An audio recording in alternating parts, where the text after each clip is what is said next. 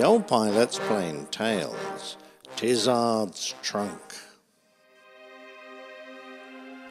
It's 1940, and Britain is alone amongst the countries of Europe to stand against the progress of the military forces of Germany.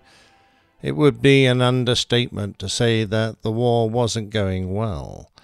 Hours before the German invasion of France by a lightning advance through the Low Countries, it became clear that Britain no longer had confidence in its Prime Minister, Chamberlain, and his prosecution of the war, so he resigned his position.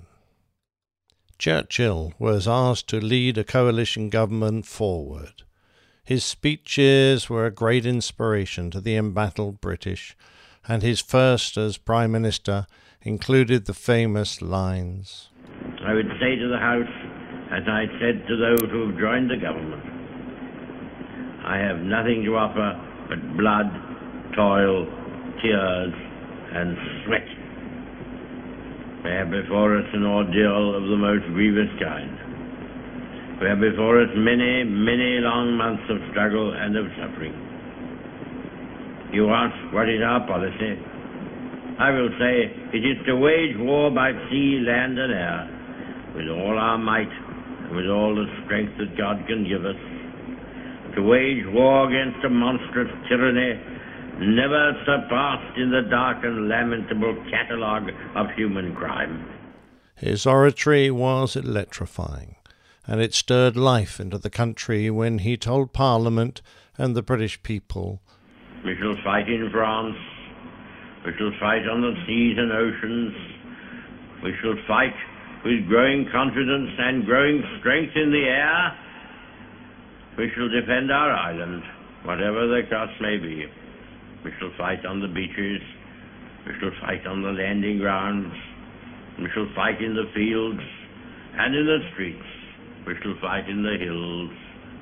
We shall never surrender. And if, which I do not for a moment believe, this island or a large part of it were subjugated and starving, then our empire beyond the seas, armed and guarded by the British fleet, would carry on the struggle until, in God's good time, the new world, with all its power and might, steps forth to the rescue and the liberation of the old. But his words were tinged with the realism that, should he be unable to convince the New World, America, to join the British people in their struggle, all might be lost. The manufacturing resources in the United Kingdom were at full stretch, and there was little spare capacity left to research and develop new technologies. Also, with the fall of France and with an invasion force assembling only 30 miles from the coast of England, despite Churchill's brave words, there was always the chance that should Britain fall, the secrets of its scientists and engineers would be lost to the enemy. So it was that, in the darkest of hours, Churchill was persuaded that he should share the country's most treasured and vital technologies with the United States in the hope that they might aid us in return. Churchill had serious reservations about freely giving away such valued technologies. Nevertheless, so desperate was he for American help that he approved the plan. Churchill communicated directly with President Roosevelt about the possibilities of a mission to be led by Sir Henry Tizard, the man who had conceived the idea. Born in Kent in 1885, Tizard was the son of a naval officer. He studied at Magdalen College, Oxford, working on mathematics and chemistry, after which he became a researcher at the Royal Institute before returning to Oxford as a fellow.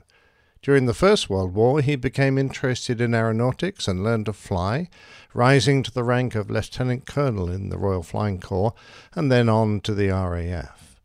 After the war, he became a reader in chemical thermodynamics at Oxford. I could go on at length, but I think you've probably worked out that he was a very clever chap. Given the go ahead to approach the Americans, Tizard gathered a small group of experts around him.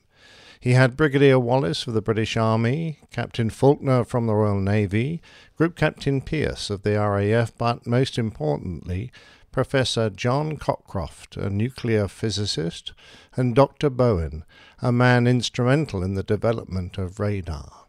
It was late in August 1940 when the material that they were going to take across the Atlantic was assembled and carefully placed in a black japanned deed box.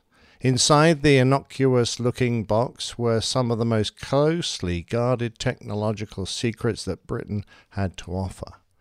Blueprints, plans, mathematical calculations, and projects concerning jet engines, rockets, proximity fuses, sonar, superchargers, gyroscopic gun sights, self sealing fuel tanks, plastic explosive, and a priceless object worth more than almost everything else put together. At the time, Britain led the world in radar technology. By the start of the war, the RAF had a chain of operating radar stations around the south and east coasts of Britain, which were capable of detecting aircraft at 15,000 feet out to a range of about 150 miles. This system operated on a wavelength of 10 to 13 meters, 23 to 30 megahertz. Airborne radar was also being tested at a wavelength of 1.5 meters, 200 megahertz, because it had been appreciated for some time that shorter wavelengths would have considerable advantages for radar. The problem with longer wavelengths was that the antenna couldn't be made highly directional, so ground returns often obscured the weak echoes from an aircraft. The obstacle that faced scientists trying to develop a short wavelength radar was that the transmitted power and receiver sensitivity decreased rapidly for the shorter wavelengths. It was decided that a 10 centimeter wavelength was needed to give the radar good target returns and allow it to be made small enough, particularly the antenna systems, to be fitted on aircraft and such. It was in the physics department of the Birmingham University that the most advanced vacuum tubes were being designed and developed. The concept of the magnetron wasn't new, but creating a high power, stable, multi chamber cavity device that could be created within a suitable vacuum tube and used to amplify a microwave radar transmitter was the vital breakthrough.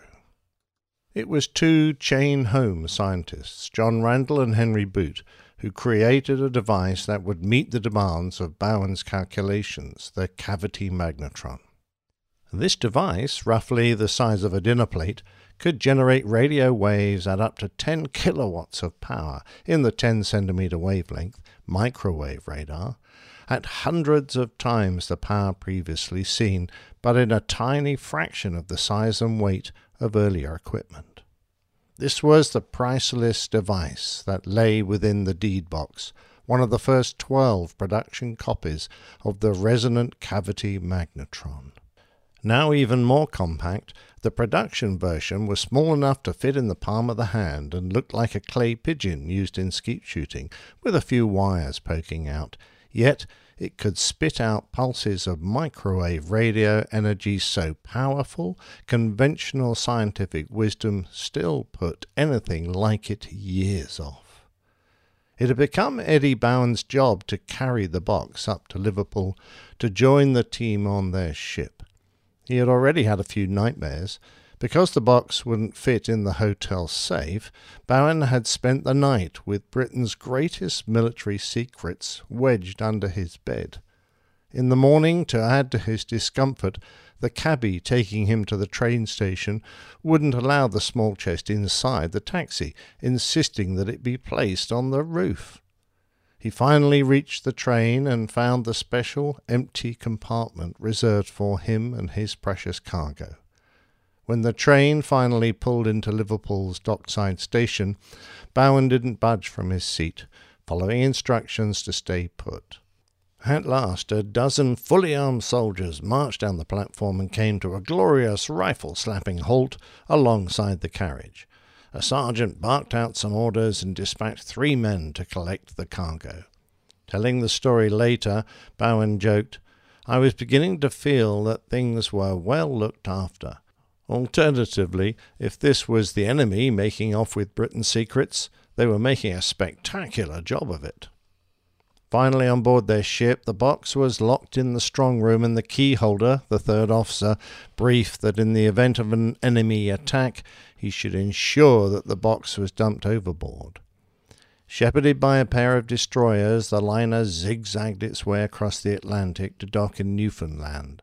Here, Tizard's trunk, the nickname had given the black box, was taken by the Canadian military to the U.S. border, where it would be moved under U.S. guard to the British Embassy in Washington. Now came the difficult part. Tizard didn't just want to hand over the crown jewels, but to have an equitable exchange of sorts that would bring the experts of both countries closer together and benefit both in a technological exchange. In particular, Tizard wanted access to the American Norden bomb sight that, with its ability to tie into an aircraft's autopilot, plus its sophisticated stabilizing gyroscope, could outperform the British automatic bomb sight.